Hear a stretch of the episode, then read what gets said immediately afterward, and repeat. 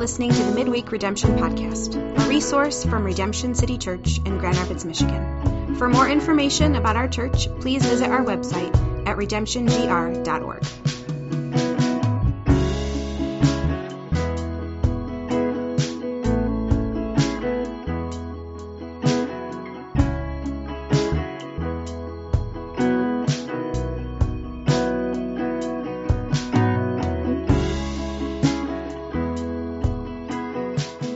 Hey, church fam, it's Josh. Uh, today I want to have another conversation about how our physical bodies are involved in being apprentices of Jesus and, you know, becoming more like him. We're going to look at some of Jesus' most famous and honestly most daunting teachings from the Sermon on the Mount. And the concept that I think we see in Jesus' understanding of being a human disciple is what I, what I call the heart body loop. You can see a visualization of the heart body loop in the show notes when you click on our theory of transformation. But the heart body loop is a feedback loop with the heart on top and an arrow going down to the body on the bottom and then an arrow from the body going back up to the heart. It's a feedback loop. And the basic idea is this. Your heart affects what you do with your body and what you do with your body affects your heart. Your heart affects what you do with your body and what you do with your body affects your heart. This is not as far out of a concept as it initially sounds. A couple of years ago, I decided to run a 10K. At the time, I wasn't running at all. The last race I had done was years before I tried doing a half marathon. It wasn't a great experience. And I was like, hey, let me see, you know, if I can redeem distance running. So in February, I signed up for a race in April and I got a training plan and I just started, you know, running in the cold. Now that first run was the worst. I mean, it was cold, my throat burned and my chest hurt and I was like dry heaving and it was terrible. You know, I did not desire to run.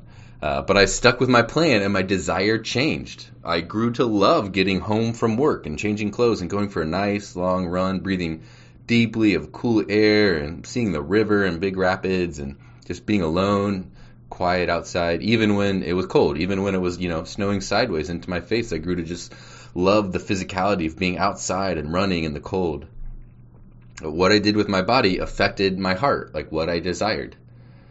Now let's define our terms real quick. The heart is biblical language for basically that part of us that that represents our will, the ability to choose, and our desire and our emotions. So in the running example, the will part of my heart engaged, I willed, I chose to do a race.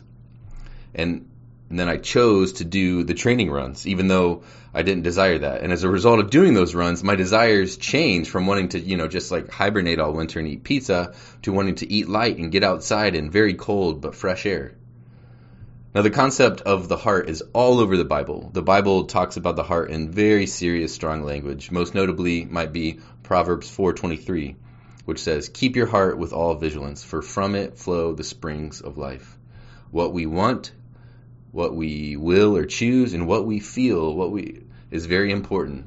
But it gets tricky to talk about the heart, at least pastorally, because, you know, I, I couldn't sit here and say, hey, you know, change your heart. Hey, don't want that. You know, Jesus says, beware of all greed. So don't be so focused on money. Just stop it. You know, stop working so much to get money. Or, hey, your anxiety is hurting people. So stop it. You know, just change your heart, change your emotion.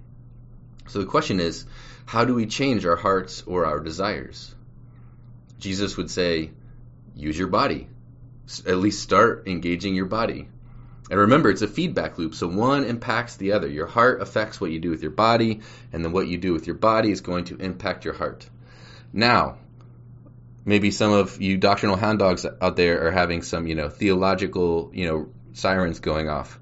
Let me just touch base on the theological context for the heart body loop. This is super crucial the heart body loop, at least for the purposes of our discussion today, uh, as you know, as it pertains to being Jesus' disciples, uh, comes into play after someone becomes Jesus' follower. Or to use another biblical term, it happens after we are born again. Or to use a theological term, it happens after we are regenerated, become a new creation this new birth, the regeneration, uh, uh, becoming a Jesus follower, being able to see Jesus as beautiful and desirable and wanting to give our lives to Him, is a miracle of the Holy Spirit that happens to a person by grace. We are dead in our sins, But God, because of the great love with which He loved us, made us alive. He took our dead hearts of stone and gave us a heart of flesh. A heart of stone can't change. It's just a stone. But a living heart, a heart of flesh, it, to use the phrase from Ezekiel, it can grow and change and move and get strengthened. And so now, you know, in our like salvation experience, here we are, we're babies, freshly born again, new creations. And at this point, the heart body loop can bear incredible fruit in our lives. Basically, because we're new creations, we now have a new heart that can will or choose something other than sin. This is what Paul talks about in Romans 7. We talked about that a couple episodes again. Like, even though he's doing the things he doesn't want to do, his heart is new, and he's got a heart that at least can will to do something different other than sin. But as Paul talks about in Romans seven, uh, the the sinful nature ha- keeps kind of rolling. It's like the law of sin still dwells in the body. Our desires and, mo- and emotions are often still stuck, kind of in the sinful habits and patterns, the ways of being that we've kind of had ingrained into us for years in our running example, you know, I chose to be able to run a 10K, but my habits and patterns kind of had me stuck in just being cozy and eating comfort food. I, you know, I might desire to be a pure person or a peaceful person like Jesus or to be humble and more interested in others than my own reputation. But, you know, I have these sinful patterns of stressing out about stuff or humble bragging about myself or watching, you know, borderline sexual things on Netflix or what, whatnot. And so we can do things with our bodies to affect our hearts, both for good and ill. Even if your will or you, you know you would choose to be content and satisfied in God, scrolling Instagram can unleash huge, you know, discontentment through comparison of your life to, you know, all the other glamorous people on the internet. Jesus shows us this heart body loop five times in the Sermon on the Mount, and those classic three part sayings where he, the three parts are Jesus Jesus starts, You have heard it said, but I say to you, therefore. So look at the first one, Matthew 5, 21 through 24. Jesus says, You have heard it said, heard that it was said to those of old, You shall not murder, and whoever murders will be liable to judgment. But I say to you that everyone who is angry with his brother will be liable to judgment. Whoever insults his brother will be liable to the council, and whoever says, You fool, will be liable to the hell of fire. So if you are offering your gift at the altar and there remember that your brother has something against you, leave your gift there before the altar and go. First, be reconciled to your brother, then come and offer your gift. So here's the loop. Here's the heart body loop that Jesus just walked us through. First, he, Jesus starts with the religious teaching of the day that simply, you know, focusing on the actions of the body says, don't murder. Which, you know, let's be real, that's sound advice for all of us. You know, words to live by. Don't murder. But Jesus takes it deeper. Behavior modification is not enough because even if you are able to go your whole life without murdering someone, you can still have a heart that's full of anger and rage and resentment. Dallas Willard, when he's writing about these uh, passages, says that for many of us, the only thing keeping us from murder or adultery is the opportunity, the right circumstances. Murder and adultery can live in our hearts according to Jesus, even if we manage to never, you know, act on it. But these are three part sayings. He starts with the body, don't murder. At least says the real issue is your heart. And in my experience, the church, at least in our kind of Reformed Protestant streams, always stops there, the heart. Hey, behavior modification is not enough. God looks at the heart. God cares about what's going on inside of you. Check your heart. Work on your heart. Where's your heart? Guard your heart. And then we stop and we just go on living as unhurried and materialistic and, you know, Game of Thrones watching as everyone else not following Jesus and we and we it, we kind of get left in this place of like, dang, my heart is so messed up. You know, I'm a worm, and somehow I hope miraculously that this anger or lust, you know, just gets dealt with. But that's not where Jesus stops in these teachings. The third part of this anger teaching is so if you are offering your gift at the altar and there remember that your brother has something against you, leave your gift there before the altar and go. First, be reconciled to your brother, and then come and offer your gift. So, according to Jesus, if you see anger in your heart, Jesus says, go do something with your body. Like willfully choose to do this behavior in order to address the anger in your heart. He says, go to your brother with your body and with your lips, tongue, and lungs, say the words to seek reconciliation, owning your part of the broken relationship. Guys, Jesus is so brilliant here. He knows that nothing will undercut our anger at other people, our resentment at other people, our bitterness, our unenacted, murderous emotions, like regularly confessing our sin, asking for forgiveness when we've sinned against someone, like a real person. That felt experience of person to person forgiveness, it only hints at the extravagance of the forgiveness we've experienced from God.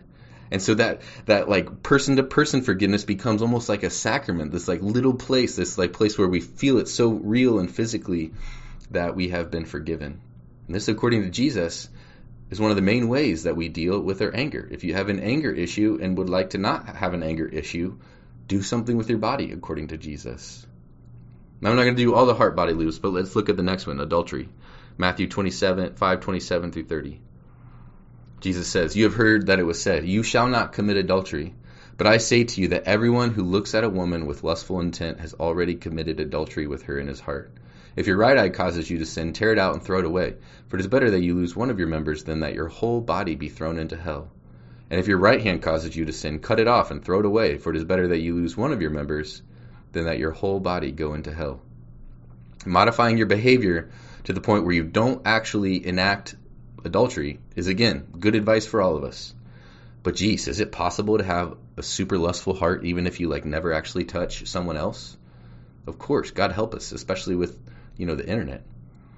So what does Jesus tell us to do? Sit around and hoping that the lust in our heart just goes away? No, he says, remove the things that cause you to sin. I read once that a foolish person merely tries to avoid sin, whereas a wise person will try to seek to avoid temptations to sin. Of course, you can't avoid them all, they'll come for you, spiritual warfare, all that, but you can't avoid a lot of them.